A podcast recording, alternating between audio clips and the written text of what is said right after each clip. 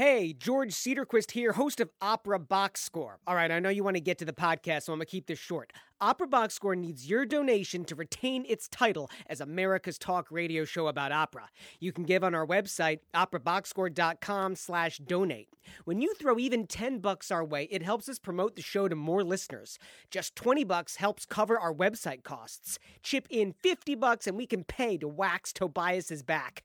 But for real, please consider a donation of any amount to help us continue to bring you our hot takes on everything opera related.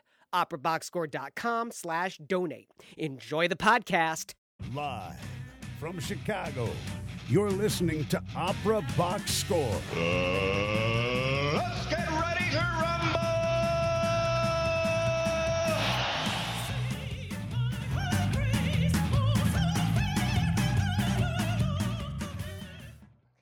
All right, wherever you are, however you're listening, hey, it's America's talk radio show about opera. Period. I'm your host, George Cederquist, joined this week by Oliver Camacho and Tobias Wright. We are live on WNUR FM Evanston, Chicago, and that means you can be one of our listeners who gets to have their say live on the air. Hey, call us 847 866 WNUR is the number in studio. We'll be taking calls in our second segment on the show tonight called the two minute drill 847 866 9687. All right, tonight we go inside the huddle with stage director and co host of the Indie Opera podcast, Walker Lewis. He joins us to talk directing. Talk opera, talk being a dad. And then at the bottom of the hour, it's the home team Grammy Award winning baritone Daniel Teadt joins us. Find out how a rising star cashed in to teach, give concerts, and also focus on being a father. Plus, it's the two minute drill, all the opera headlines from the past week that you need to know, our hot takes on them. Oliver Camacho and Tobias Wright. So you had my microphone turned off so nobody could hear me squeal when you told us that Toby was going to be I heard joining you us. squeal like a girl. Yeah, so. Toby's actually in the studio. I'm here. And you're doing some. You're doing colonics. What is it again? You're calling it Kenos- kenosis. I'm on a diet because George, George and I are working on a project together where I have to be uh, shirtless on stage. Uh, oh my gosh, so I'm trying trying to I cut didn't down a admit little bit. Oh my God. you're looking really good. It's so good to be around you guys It's nice and to be have here. another singer in the studio finally again after so long. 'Cause that's what actually we need. What we all need we've is had is singers, but more today we have opinions. we have Smith's not a singer coming on. So no, ex- yeah. no, thank God we're getting a stage director. Yeah, That's great. uh, somebody with sense. Uh, hey, you know, Toby, we'll catch up with you in a little bit. we'll good. do a little bit of sports talk in the uh, second uh, segment of the show. But uh, I want to make sure that we get to the uh, the good stuff here first. Huddle up. Let's go inside the huddle. Walker Lewis's work encompasses opera, music theater, and theater from the Baroque to the present. His moving and visually striking productions have breathed fresh life into classics and have also created thrilling world premieres. His unique perspective on performance stems from his varied international career as a director, actor, classical singer, dancer. He lived in Hungary for two years and he's performed and directed across Europe and in Japan. Hey, Walker Lewis, thank you so much for being on the show. Thank you. Great to be here. Thank you, sir. Um, hey, so you and I met in, oh my gosh, 2013, I think it was, right? At the Opera Yeah. America conference? Yes, yes. Uh-huh. And In um, Vancouver, right? say that again. Vancouver. In Vancouver, of all places. Yes, exactly. we had both been selected as winners of the Opera America Director Designer competition. And remind me what your show was? Drink. Uh, oh, are you guys are you guys drinking? we no, take it to- whenever George like bigs himself up, we have to like just take a shot. whenever So- George just brags about all where all over the world he's been and what he's done, we take a drink. This sounds good. We, we got to get some drinking on our podcast. you, guys are, you guys are geniuses. Genius. Um, yeah, it was uh, Rise and Fall of the City of Mahagonny. Ah, yes, Kurt Weill. And yours was Silent Night. Is that right? Silent Night, Kevin Puts, and Yeah. Mark Campbell, the librettist. So, what have you been doing since those amazing days in Vancouver? Give us a, a highlight. Ah, Vancouver Nights. Yes. Um, They have nude beaches there. I'm sure that's where you guys enjoyed your evenings. Of course, of course. Um, actually, I did get to work with with Mark Campbell um, on um, a new opera called The Whole Truth, um, which was by Mark Mark Campbell and Rob Paterson. It's from the American Modern Ensemble, hmm and uh, it was fun. It was it was a one act opera, and it was um, it was actually done as a double bill with an opera by Stewart Copeland, who you you interviewed recently, right? Stewart was kind of quote on the show a couple weeks ago. He was in town at Chicago Opera Theater, and I got a chance Yeah. to sit down with him. You Yeah, got a chance to to work with him. Yeah, he is. He is such a fun guy to work with. It was. It was one of his first operas. I think it might have been. It might have been his first. It was first or second. It was called. It was based on the um, the Poe short story Cask of Amontillado, Right. and um, he was just great because he's just, you know, he's just like the opposite of of a classical music snob. You know, he he doesn't claim to know anything that he doesn't know. Like if if there's anything that he's unsure about, he's like, "Now you guys just figure it out. We'll we'll just, we'll just make it work." it was just he was just so so refreshing to work with. He was like very laid back. He just wanted things to work out. And we, you know, we had, of course, there was a drummer in in the orchestra. The drummer was absolutely terrified, you know, having to play, you know, Stewart Copeland in front of Stewart Copeland. Oh my God, that guy was peeing his pants probably. Uh, actually, it was a woman. It was a woman playing a drum, and uh, and uh, Peeing her he skirt. Was, he was he was so he was so chill. It was just it was just really fun to work with him. Oh my God, that's a fantastic story. Uh, what are you working on currently, or what's coming up next for you? Right now, and I've got I've got a summer of Mozart coming up, so I'm Hmm, directing it's a uh, good both summer. Marriage of Figaro and Magic Flute um, for um, this company in New York called um Manhattan Opera Studio. hmm and it's going to be in the old Da Capo Opera Theater.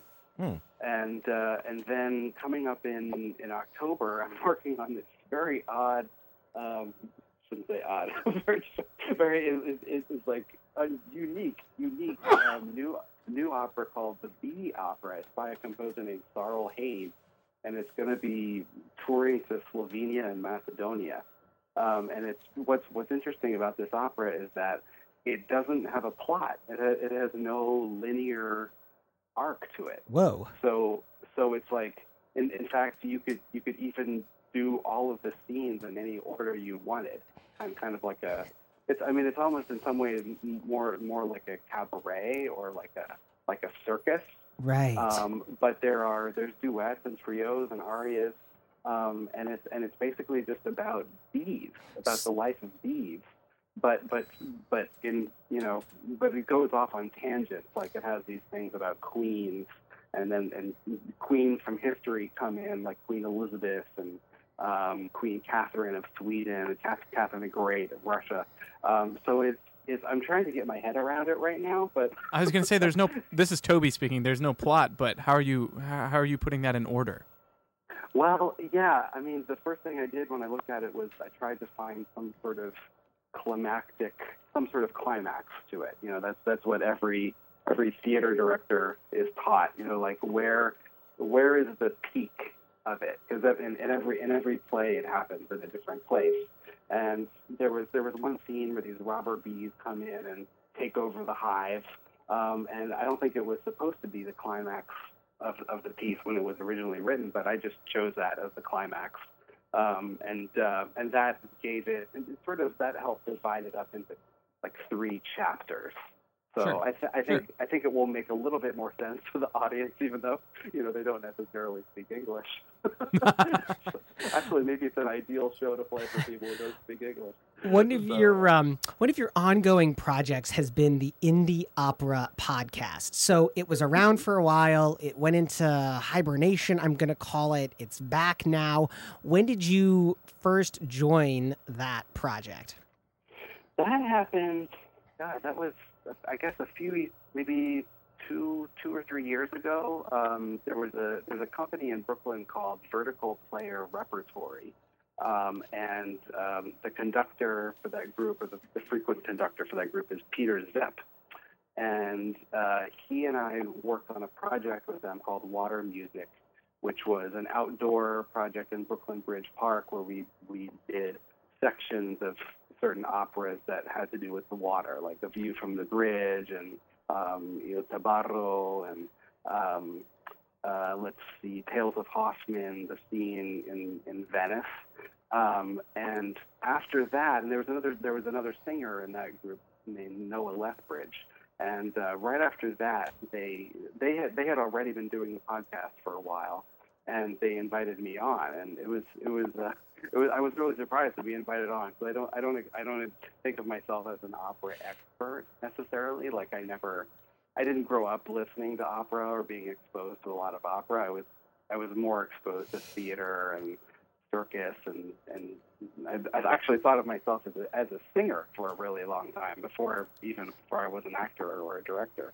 Um, but it's it's been really fantastic uh, being on a podcast. It's just like I mean, I'm, I'm curious to hear how, how it is for you guys, but Well, so um, it sounds like Peter was your play-by-play guy, and Noah was your color commentator, and you were that chick on the sidelines in the trench coat who we kind of look at every you know quarter.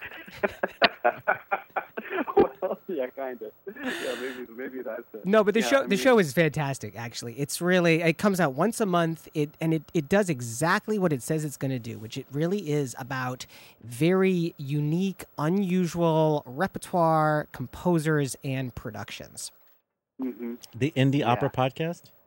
Okay. Yeah, uh huh. Hmm. Yeah, and we, I think we have really interesting guests. A lot of composers. Um, occasionally, we'll have a singer. Uh, occasionally, a director. Um, and uh, yeah, Noah is kind of he's the musicologist. So he's he's a histor- he, knows all of the history. He's heard millions and millions of albums. He knows all the singers. Um, Peter is kind of looks at it from the musical standpoint as a as a conductor, and then I I interview the person. I, I go over their life and I ask them questions about their their experience and their past, and um, a lot of more more dramatic questions about the work. So it, yeah, it's fun. And then Brooke Larimer is, is the singer who's who's in the group also, and it's nice to have her perspective. And you you tape it at the Opera America World headquarters. That's right. Yeah, the In- National Opera Center. yes. Uh, and you have, a, I mean, you have a producer and someone who edits the whole thing as well. Um, actually, yeah, the editing job has bounced around a little bit. Sometimes, sometimes Peter does it. Sometimes we have an engineer do it. Uh, but it is it is fun to do it there uh, because it's it's just very central and um, it's easier to get people into the studio and, and the technology they have there it makes it all easier. I mean, when we started, we were just doing it basically out of Peter's closet. You know, he had he, we had this complicated Skype setup um, and where people would call in. All of us were in different locations, you know, and I would frequently be in a different city. Um, and we and the person we were interviewing would be in like California or someplace. Oh my God. Uh, and so now it's fun to all be in the same room. And I mean, it's, it's really, you know, it, it thrives on conversation, very lighthearted, you know, like yours. Uh, so it, it's, it's, yeah, I've been really en- enjoying it actually. It's Opera Box Score on WNUR 89.3 FM Chicago, talking to Walker Lewis. So, Walker, you and I have got so much in common. We're both directors and we're both dads. Just as a man to man conversation, uh, you've just had your daughter. She's 10 months old now. What's the biggest change in your life? Not even talking about opera or directing, the biggest change in your life pre and post baby. Wow, wow, that's. Um, I mean, I think I think the concept of time is is what has changed the most because you know, pre baby, my time was my own. You know, I had a certain amount. Even even as a married man, you have a certain amount of freedom. You can basically go out. Basically, Well, that's very big you of you to say that. Um, um, but with a baby, you have very much, much less control over your time. Um, and you know, I have to get up at 5:30 or you know 6 a.m. every day, and um, we have to. she 6 to have her a.m. Man, you know, Toby on the show, he hasn't finished throwing up by 6. Oh my gosh! Come on, George.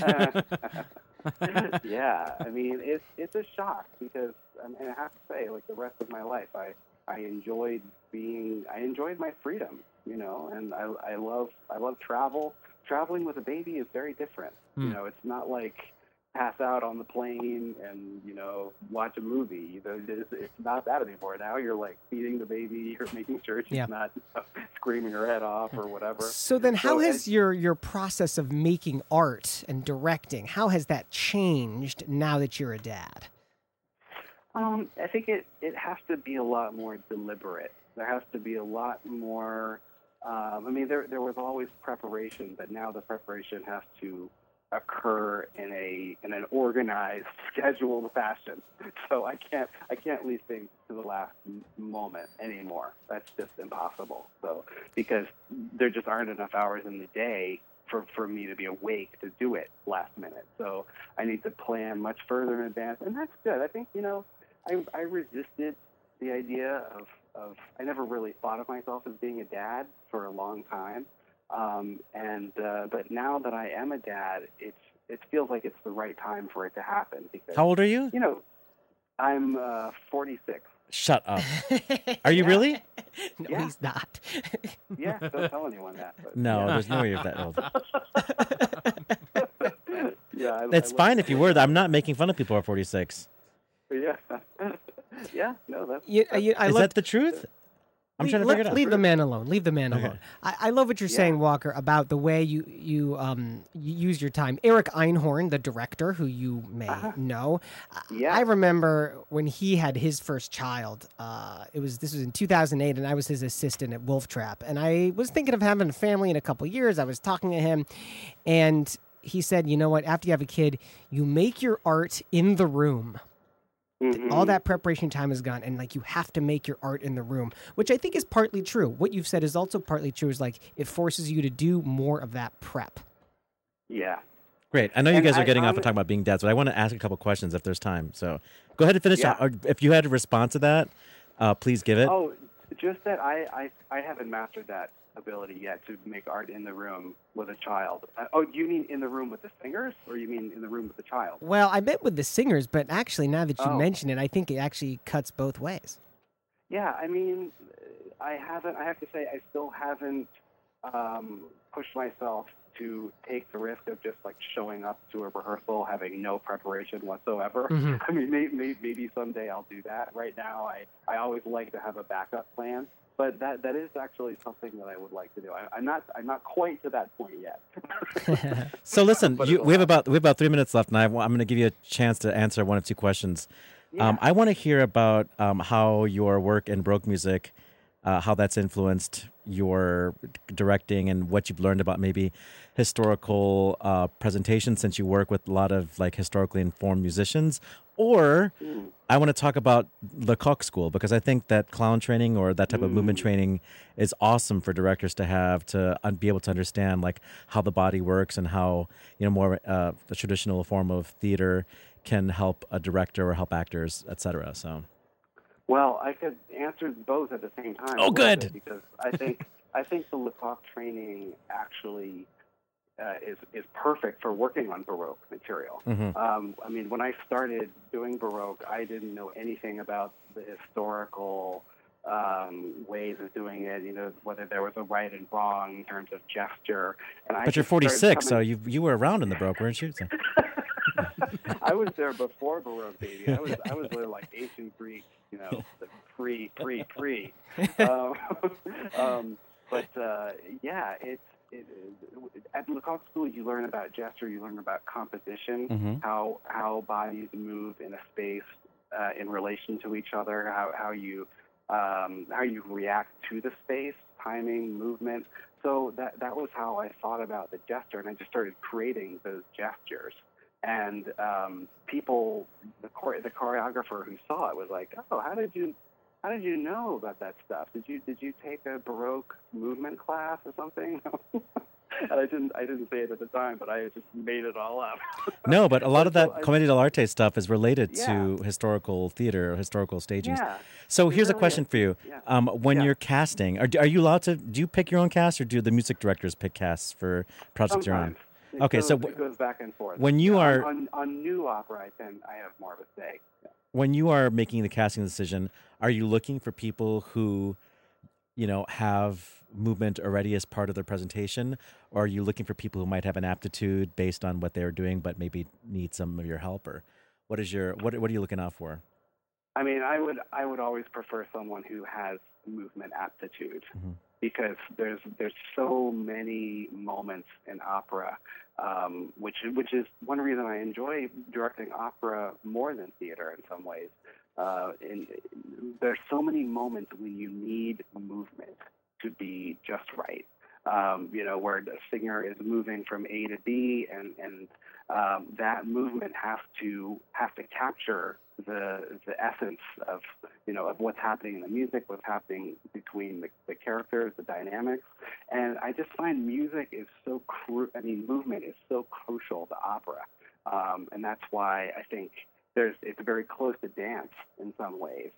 Um, so, so sometimes when I'm directing opera, I feel like I'm almost choreographing. Um, but I don't, I don't think of myself as being a chore- choreographer because I'm not, I'm not that great with all of the beats, you know, that, that you Mhm. need to know as a professional dancer.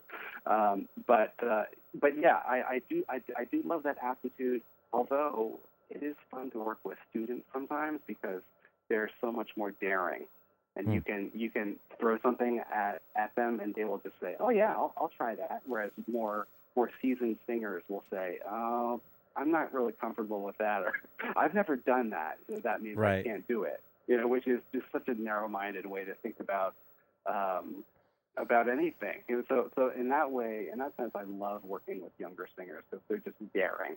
You, Yeah. you really need that. Well, every- well, everybody's younger than you though, so right. Yeah. Way Walker, really appreciate you being on the show with us this evening. Thank you so much for your time. Thanks so much. You guys have a fantastic show. Hey, Thanks a lot. WalkerLewisDirector.com is his website. IndieOpera.com is where you can check out the Indie Opera podcast here on Opera Box Score. We're going to step aside for one second. We'll be right back.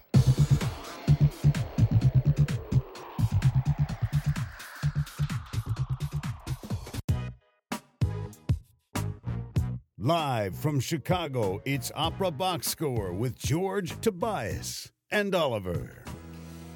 That's the show, all right. Opera Box Score, WNUR 89.3 FM.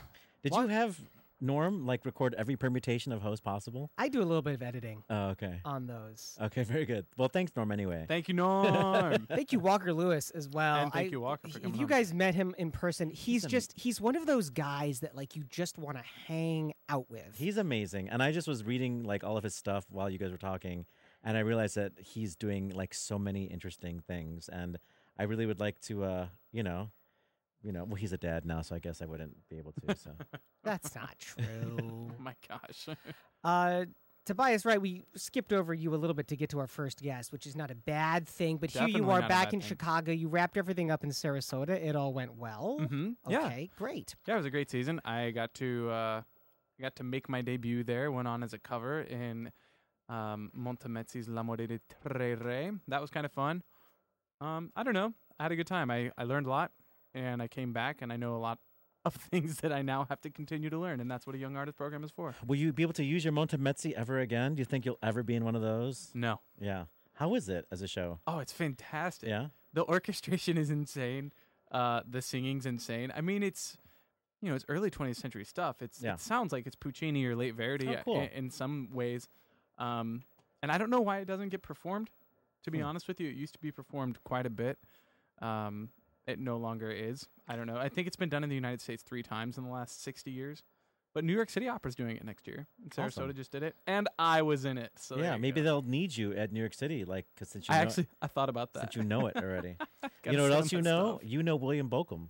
I well, I don't know William Bolcom. Oh, I've met the man. but you're working on a William Bokum. yeah, we're thing. doing Bolcom with Chicago Fringe. George is directing Oh, that. don't mention it. Now it's like too icky. Oh no, No, Is it's, not, it's not too icky. that's a profession that doesn't exist here. But Okay, uh, it's Lucrezia, William Bolcom. It's a one-act opera. It's and you're gonna be naked in it. I'm not gonna be naked, but I'm gonna Oh, I'm gonna be only wearing a sheet. So nice. All right, we got lots of time to catch up with Tobias on the show. George cuts us I'll off. see it move. I want to I want to get to the two minute drill.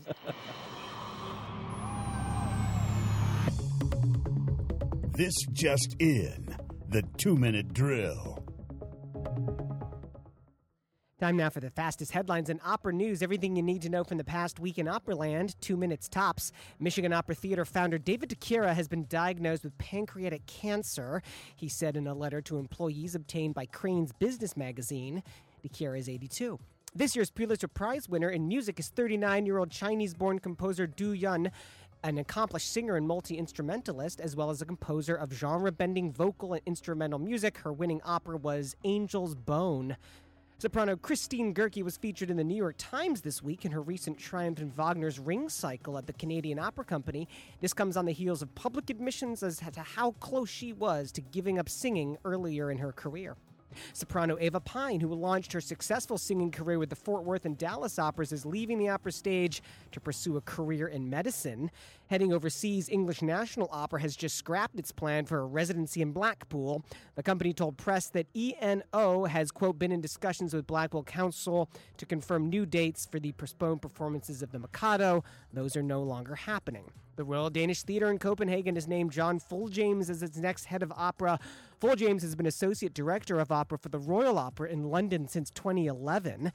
Pierre Audi's successor as head of Dutch National Opera will be Sophie de Lint.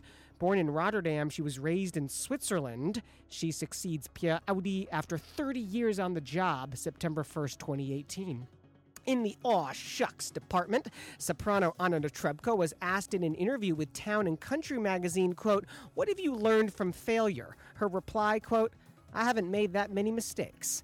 On the disabled list this week, mezzo soprano Joyce DiDonato has withdrawn from the upcoming European performances of Handel's Ariodante with conductor Harry Bicket and the English Concert. Alice Coote will fill in for her.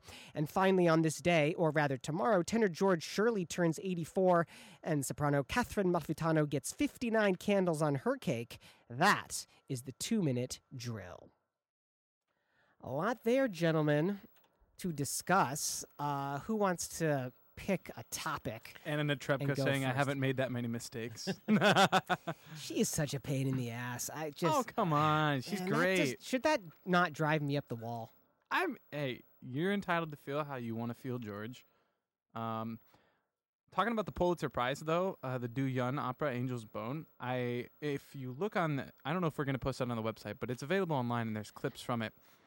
Uh, whoa, what a cool show! And I was thinking about it, you know. As a singer, I was like, you know what? That's why you say yes to things because you never know when you're going to stumble across something incredible. And the production of that was phenomenal. And the story is about drug or uh, uh, uh, sex trafficking. So it's an oddly topical um, source. I don't know.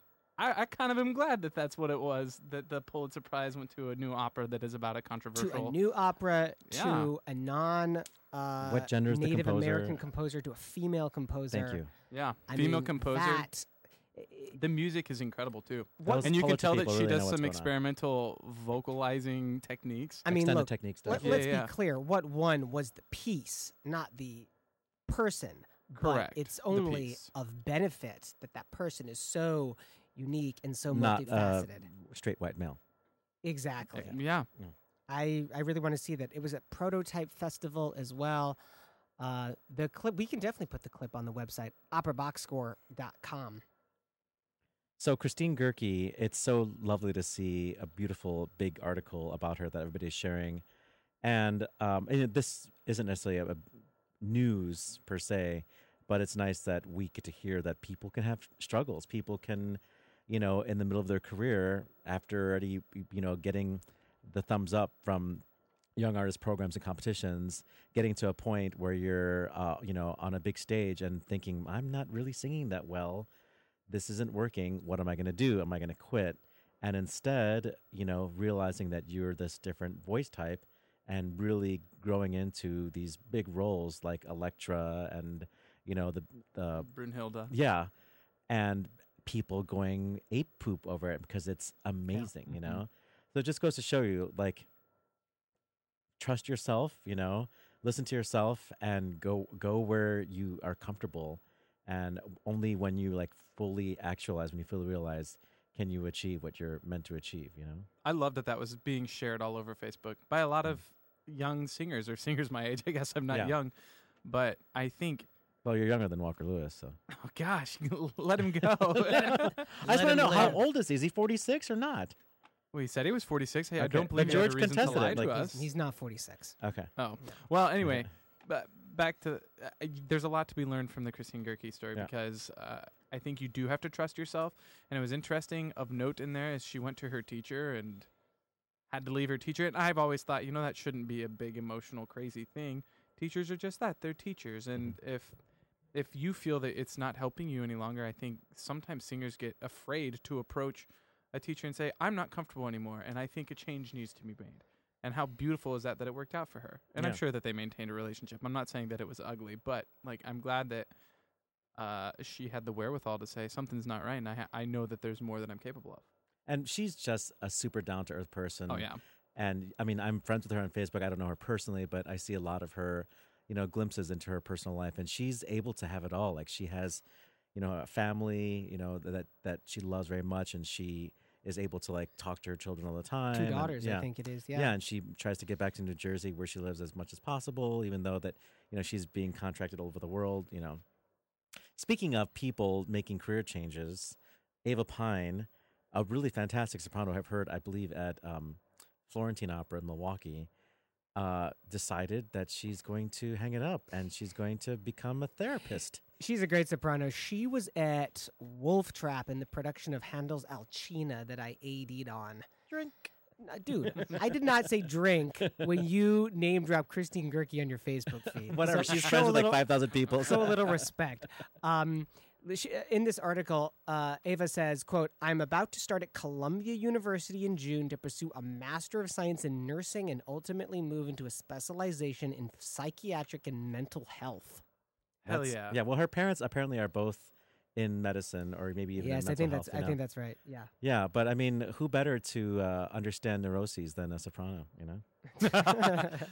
I'm all for people. Anybody who's into mental health and helping people, I support that. I need it so badly. I I'm know. So, I'm wound up so tight, and I just love straight boys and wearing sheets. so. It's Opera Box Score on WNUR 89.3 FM. Baritone Daniel Teadt joining us in 10 minutes for his own takes on singing, teaching, and being a dad. Just got to quickly go to the top story about Michigan Opera Theater founder David DiChiera. And do not say drink when I say that I've met Dr. D, as he's affectionately known. I've had dinner with him, and this is this is really crushing news. Now he had decided to step down from being the general manager of MOT, I think in February of this year. So everybody knew that he was leaving. What they did not know was this is some seriously bad news about this cancer. I don't think he knew either, did he? Uh, it, it's In it's hard it's hard to say. It's it's Mhm. not clear if he, the company knew and somebody leaked that to the Crain's business magazine. But first of all, that man has been in Detroit for 20, 30 years. Someone call in or, or tweet us at Opera Box or let me know exactly what the number is. The fact of the matter is this: should Detroit have an opera company. On paper, when you look at it, should it have an opera company? The answer is no. This is a city that is broke. This is a city that has lost population, that has lost money. And yet, here is a guy who has worked tirelessly to keep opera not only in Detroit, but it's made opera as almost as big as sports. I'm going to argue that. The Opera House, which he was instrumental in building, And reopening. And is, that what it was? In reopening is literally 1996? between Ford Field, where the Detroit Lions play, and Comerica- There's the Comerica sports. Park, Finally, where the Box Tigers play. everybody. Uh, I've been I've been to all three. Parking can be a nightmare, but uh, this is just totally crushing news, and uh, Yeah, bless his heart. And yeah. that's not an easy one. The pancreas, like any of those, Yeah. like organs that are like in your tummy and in your back, like Yeah. those are usually the really, really tough ones. So God bless his family. One person I do not envy is this is Sophie de Lint, who is succeeding Pierre Audi as the head of Dutch National Opera. All right, this is a very, very important European opera company. Pierre Audi has been running that company for 30 years, and she is going to take over. Those are some very, very big shoes to fill. Now, this is what's interesting about Pierre Audi is that he is a very accomplished director. I think that one of the problems with American opera companies is that the general managers aren't stage directors. And so when they're looking about how to run their companies and how to program them, they're not looking at them from a director's point of view. That I think is a change that could really help this art form in this country if more stage directors were running companies. You look at the big companies out there, the Met not being run by a stage director, San Francisco not being run by a stage director, Houston not being run by a stage director. I can only think of, and boys, correct me if I'm wrong, Washington National Opera, run by Francesca Zambello, accomplished stage director. Is there another big opera company out there that's being run? Um, well, Andreas Mitisek a while ago. I don't know, and I honestly don't. I I hadn't thought of that as. Uh, I I know that there are a lot of singers out there who do that, right, Oliver? Who leave the business and then get into running the business. I'd be more. I. It's interesting that George brings up the director perspective because you know he's a director. yeah. well, I, well, Walker apparently was trained as a singer, and um, whatchamacallit, uh, I'm a singer, and I also dabbled in directing, Mhm. and I would love to run an opera company. Absolutely. I would love to do it. but first I have to like take my lumps doing whatever I'm doing at my current job right now, you know, and so Yeah. people know who I am. But uh yeah, I I'm I've heard from a really wise conductor that you do need artists in admin. There are not enough Yeah. people who understand you know, who understand what it is to be on stage, what it is to you know, to be a part of it, that type of ex, uh, our creative team, Yeah. you know. And sometimes you get people like, for example, Peter Gelb, you know, who maybe has some musical background way before, or George Steel did, I remember. But Peter Gelb, he was like in advertising. He was like working for Sony Records, you know. He wasn't making the art, you know. Yeah. Well, it's, it's it's a different perspective, that's for sure. And I don't know. I've liked working for people who I know have been in the business of singing Mhm. because then you you're more apt to trust what they're telling Absolutely. you to do. you're like, oh yeah, yeah, yeah, Absolutely. you know what you're saying because you've done it. George. But as far as the Dutch National Opera thing Yeah. goes, somebody has to do it. Might as well be her. Yeah, absolutely. That's how I would feel about that. You know, I'm I'm going to add just finally before we go to Daniel in a few minutes. Um, Joyce DiDonato, I was so impressed when I saw her thing on Wikipedia saying that she was going to get out of the business. Did you see that, Oliver? That Joyce DiDonato was going to get out of the business. I'm sorry, what on Wikipedia? What? No, no, no. on the disabled list. Uh-huh. Um, she did announce on her Facebook page that she's canceling a few of her performances. Did she say why? Yeah, actually, she was really open about it. She said she had some cysts.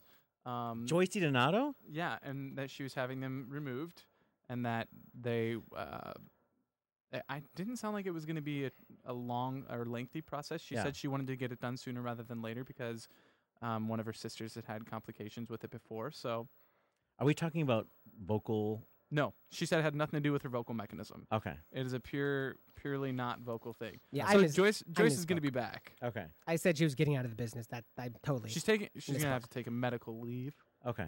Cool. but she's I mean, coming back. She's great. Do you She- watch her Facebook videos? I, you know, I. She makes you feel like you're her friend.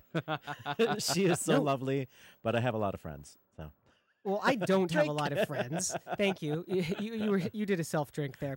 I, I, this is one of the first videos I've seen from a singer when they they look right into the computer screen. They're in their crummy apartment in Mm. Strasbourg wherever she was, and she was like, "I've got to tell you something," and it was so earnest. I, Yeah. I was Oh, moved. she is, I was genuinely moved, and maybe not everyone can pull it off like Joyce DiDonato can. That that is one of her very special talents. She's able to really like break down the walls between her and the audience. It so. was brilliant, Oliver. And you know, I don't throw out a lot of praise like that. I was very, I just thought it was so classy. Hmm. You know? it was interesting. She wasn't like her PJs, yeah. but I appreciate what you're saying, George, because a lot of singers, you, there's so much mystery surrounded by missing and canceling performances. Um, Bryn Terfel. So just Yeah. a little quick story. Um, Joyce was uh, at the Harris Theater um, last winter, Mm-hmm. and somebody uh, on our team uh, and the admin um, is suffering from some medical issues. And they did a dress rehearsal, and they had somebody come in and film, and she sang this beautiful, like almost religious uh, aria from uh, a Handel oratorio. And at the very end of it, Joyce looks right into the camera and says to this person, we're thinking of you over here. We wish you could be here right now. And like none of us expected her to do that. And we're all watching this video. We all like burst into tears simultaneously. It was so amazing. Yeah. That's wonderful. After the break, it's our new segment, The Home Team, which focuses on the opera news right here in Chicago. Tonight we talk with award winning baritone Daniel Teadt. Don't miss it. Keep it locked on WNUR 89.3 FM and Opera Box Score.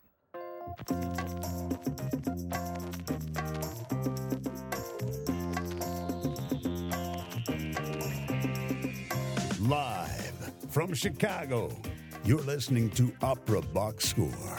More right after this.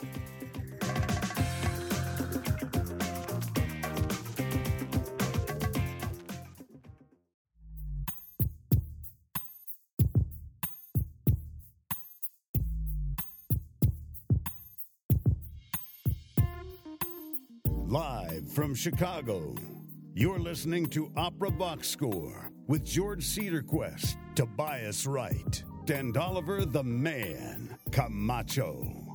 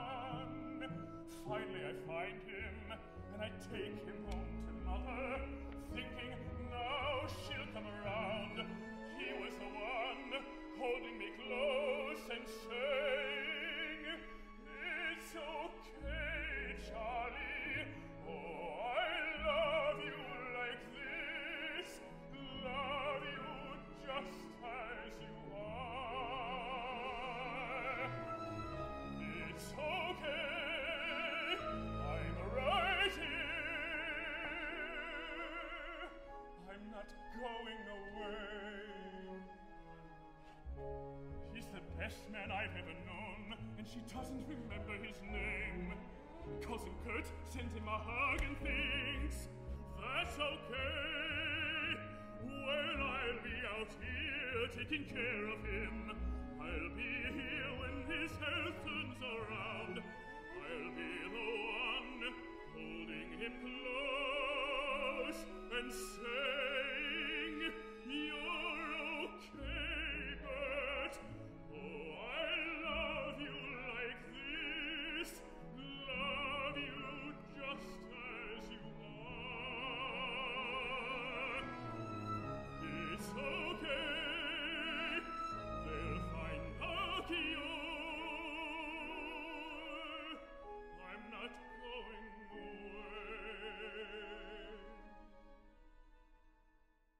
That was pretty awesome, huh? Bravo. Yeah. Um, that was uh, a recording of Daniel Teadt singing uh, the role of Charlie, I want to say, uh, from the opera, uh, Jake, Jake Heggie's opera, Three Decembers. It's kind of a gay opera. Um, and that was recorded live from a performance in Pittsburgh. Is that right, Mr. Teadt? That is right. Yeah, that is right. Yeah, so he wanted me to play. By the way, everybody, that's Daniel on the phone. He wanted me to play another aria that was like from a different act that was a little bit more, I don't know, less extroverted. Uh, this one was so gay, and I had to play the gay one. I'm sorry. Yeah, right, right. Yeah, I, I understand.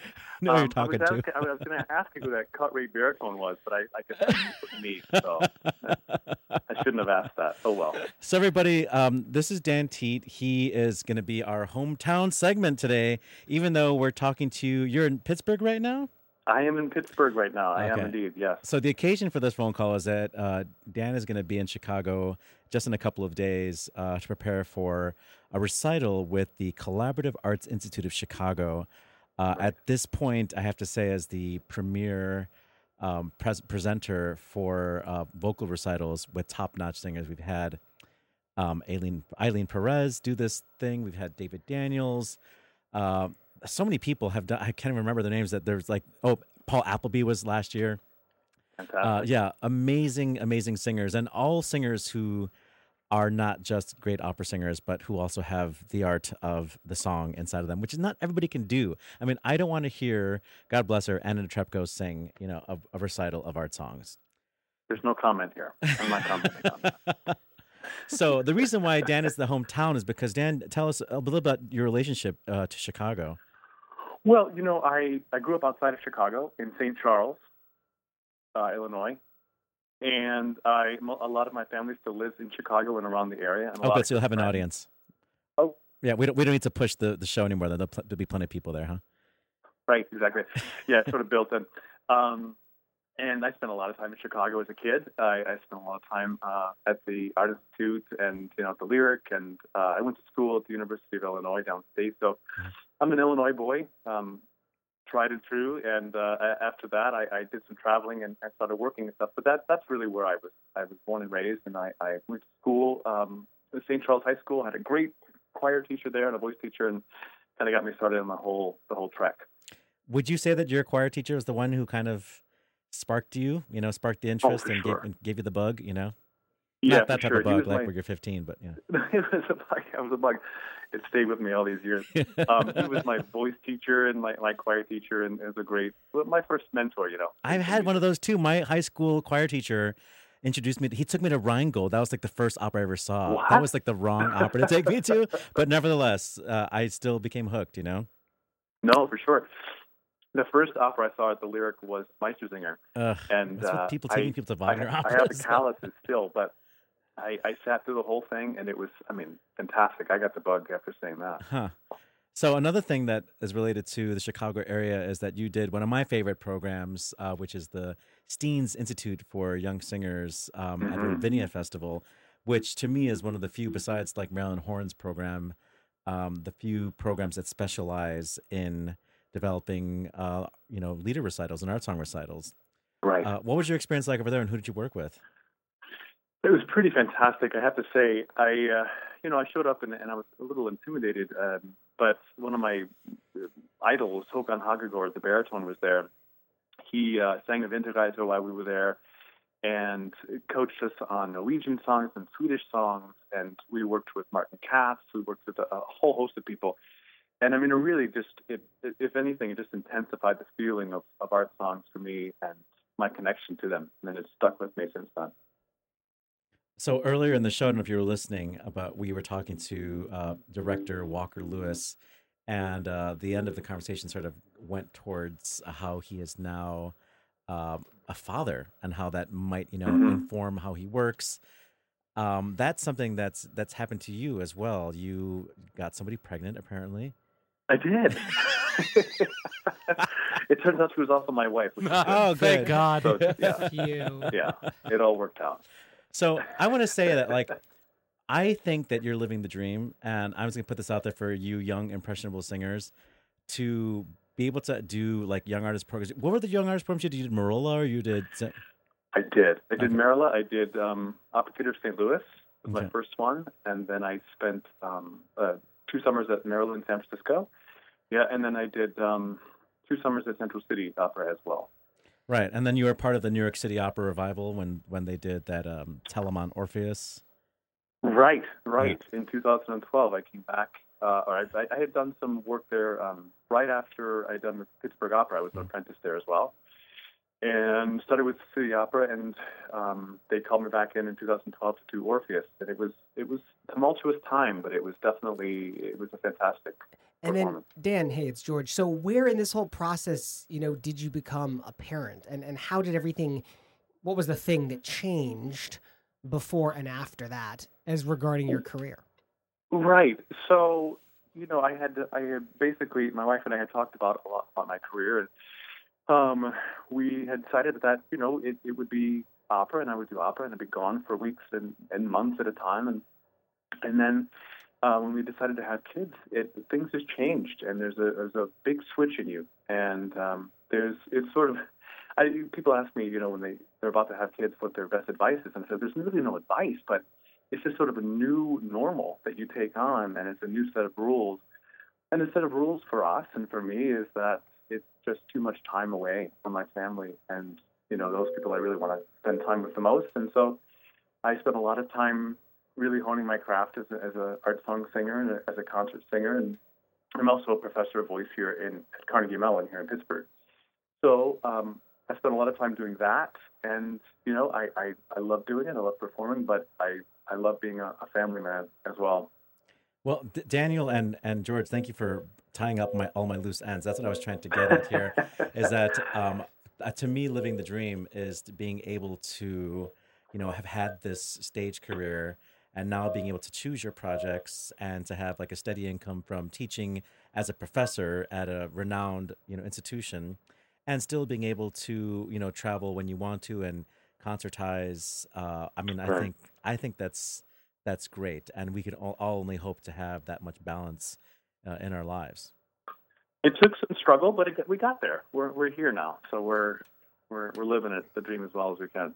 And what would you say to your kid? Kids, I'm sorry. How many children do you have? I have two. Two. Okay, I yeah. have two. Yeah. What, would- what would you say to either of them uh, if they wanted to go into instrumental music or vocal music or directing or conducting or stage managing into what could be a life in the theater? Is that something that would be attractive to you? Would you be wary of that? Would you be proud of that? How would you feel? I would feel like I would give them um, all the money in the world to do something else. That's why I would, no, I'm just kidding. No, I would love it. I, I mean, hon- honestly, I would love it if, if they played an instrument or they, they had an interest in the arts. I so far I don't know. You know, my oldest is four and a half. My youngest is um, almost two. He's about 20 months or so. And right now they're really into beating each other up. So and let maybe they're both boxers, I think, maybe or wrestlers. Um, so is your is your really sure. spouse an artist of some sort uh, no, she's not. No, she's. Uh, we met uh, while I was at Pittsburgh Opera, and she was in marketing then. But she's no, she she's not connected with the arts at all. But she is. She keeps my head on straight, and she keeps me thinking in the right direction. And um, yeah i think christine Goerke's husband's like a construction worker or something like that She's she's not, she's not a construction worker either, but she could be. I mean, she, you know, she's strong enough to. Um, she no, she's sort of the captain of the ship, and I'm just uh, I'm just on board. Hmm. So here's something out of left field that George doesn't know about. Uh, you and Anne Carolyn Bird, and I forget who else you mentioned, started, Matt Burns, yeah, Matt and, Burns, and yeah. Matt Burns started a business called Magnum Opus. Tell us about Yes. that.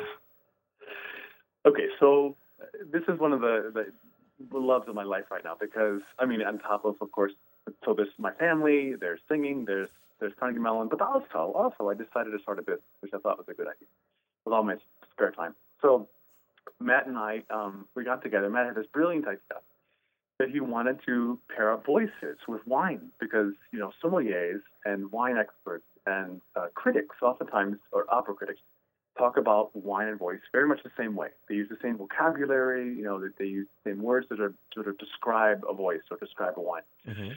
And we discovered that there was this great love between us for both of these things. So we've put together these programs um, and these t- tasting concerts that you basically we profile voices. And Matt works for the Master Sommelier in New York, and he comes up with these these great um, wines that match those voices perfectly. And then we have a musical advisor who helps us shape the programs and put together the, the pieces that are really going to show off those voices best. And we've been able to sort of present these programs in a number of different cities, and the response has been really great. And I've, I've been overjoyed with that because it's um, seeing people react to either the voice or the wine or both, or having that experience of having a total sensory experience like that. It's really pretty special. And um, you know, I'll tell you honestly, on paper, I thought this is great, and I really hope this works.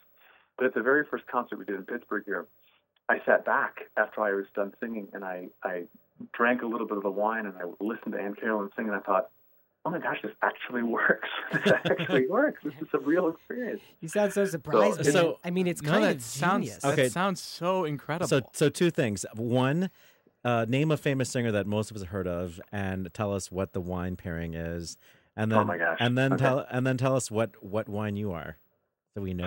yeah. Yeah. Okay. Okay, so Um, let's I mean, say, I meant to say um, a singer more famous than you. That's why. Oliver Renee Oliver's a cheap rosé. Oh, I'm just kidding. I'm a high acid Riesling. I, I was going to say uh, I'm a box wine. I'm sort of like a, a Franzia guy. yes. Um, I think. I, I'm, I'm actually well, so Matt actually profiles a lot of it, and, and I, he turns out I'm a Grenache. It turns out, Mm, I know Grenache. and yeah. um, so which is not the, bad. The French Grenache or the Spanish Garnacha? This is the Spanish. Yes. Oh, okay. Senate Ganache, right? Right. The Spanish Um, Grenache is a little bit more fruity, I have to say. And then you sang through December, so two plus two. Right. You know, right. We're, we're two strikes in. So, um, I'm, I'm going for more for the Spanish end. Is that less fruity? Is that? The the French Grenaches tend to be drier and more earthy, and the Spanish ones tend to be more fruit forward. Oh. I find. I that was on to something then. Yeah, Okay. yeah. Okay. But they're both are very terroir driven. He's going to talk to somebody sommelier to, yeah. to test whether or not Yeah. you're correct about this. I, I'm, Right. I'm on your website now, gonna man. call you guys out. You've got uh, you've Right. got a tasting coming up at Wolf Trap. We do, This yeah. summer. And and we're profiling um, Simon O'Neill, who uh, is a good friend of ours and uh, a Helden tenor who's Yes, having a wonderful career. yeah. Wow. So he's going to be there doing that. Well, the uh, CAIC uh, recital is with uh, artistic director Shannon McGinnis. Uh, you'll be singing uh, a Poulenc set. Was it which Le Bastille? Which which set is it? Or It's Telejour oh, isn't that for tenor? What are you doing with that? Uh, I, I don't like to say. Okay. I, I don't like to commit. okay. I'm I'm somewhere right in between there. Oh, yeah, I see. It it keeps adding up. You're also doing songs of a Wayfarer, which are some of my favorite. And, I am, yeah. And then what is the other set? I forgot already. So I'm doing a collection of, of written folk songs. Oh, as well. excellent. Well, that that performance is this coming Sunday, uh, April It is. twenty third at three o'clock at Pianoforte, uh, which is the former uh, employer of our our own Giovanna Jacques. She doesn't work there anymore. And Ah. uh, we want to extend a discount to listeners of Opera Box Score. If you buy your tickets online, use the code uh, Wayfarer, or in German Wayfarer, uh, for a thirty percent discount on tickets to see handsome Dan Teadt. Dan Teadt, you sort of missed the whole baritone barihunk thing. I mean, like you were there right at the beginning of it. Then you like started guess, singing songs, yeah. and now nobody knows how gorgeous you are. That's actually how Toby was asking me, how do I know him? Um, he was on Opera Now like ten years ago or something like that. And I remember doing Right. my research on him when he still had dark hair. I was like, oh my god, he's so beautiful. Dude, So- Oliver, you're just throwing shade around everybody tonight, dude. You'd be an ageist all over the place. Hey, uh, Daniel Teadt, really appreciate you being on the show with us tonight. My pleasure. And again, that uh, CAIC program this Sunday, April 23rd, 3 o'clock. We are going to say goodbye to you, sir, and we're going to wrap this show up. All right. Thanks a lot, guys. Ciao. Good call. Bad call. On Opera Box Score.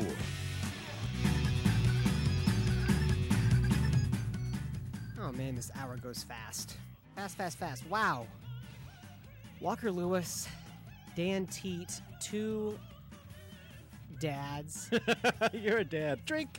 two opera men, yes, heterosexual. Yeah, yeah. and, yeah. and I would argue living the dream, probably. You Yeah. know, Two guys who are doing it. doing two guys who were doing it. You know. Oh no. Wait a second. You made me say that, Oliver Camacho. All right, good call, bad call. Oh, Uh, I got nothing. I've got so much. So Toby, you got one?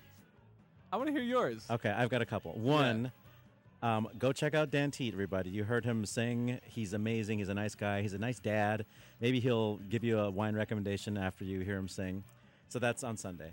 Other thing is we have to push it because they were just our guests last week. Uh, but go check out The Perfect American, uh, Chicago Opera Theater. It's their last appearance at the Harris Theater. And it's Philip Glass's birthday year. So, well, he has a birthday every year, I guess. But the thing I really want to promote to you all if you're in Chicago, uh, is a brand new organization uh, called Third Coast Baroque. Uh, they are doing their second performance with the acclaimed conductor Ruben Dubrovsky, who's amazing specialist in Baroque music and amazing cast of singers.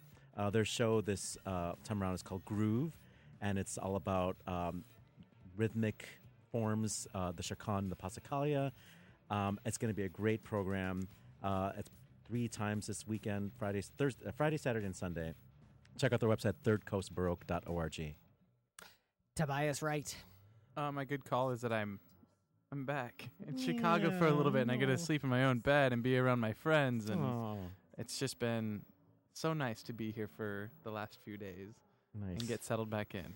My, my good call would be that the perfect American as well. There's only two performances I'm not quite sure why that is. so that they can get press, so people can see it on Saturday and talk about it, and then the next weekend is sold out. So that's sort of our job to go see it on Saturday and say nice things on Monday. Well, I'll be there on s- this Sunday. Oh, you're going to see I it the second time around? Yeah, I mean, I wish I could go earlier and, and help promote it, but but uh, my dad, he's a subscriber and he's he goes to the Sunday matinees. He drives in from Michigan and we go together. So. Oh. Hey, that's it for this week's show. Our announcer is Norm Waddell. Visit Norm on the web at voxershorts.com, V O X E R S H O R T S.com. At WNUR, the programming director is Nick Anderson and the general manager is Brock Stussy. Our theme song is Vodka Inferno, written and performed by the Diablo Swing Orchestra. On Facebook and Twitter, search for Opera Box Score. Like our Facebook page, share and comment on our posts, or tweet us at Opera Box Score. Subscribe to our podcast on iTunes, SoundCloud, and Stitcher. Hey, if you like what you hear, help promote our show, leave a review on iTunes. The creative consultant for Opera Box Score is Oliver Camacho, and the co host is Tobias Wright.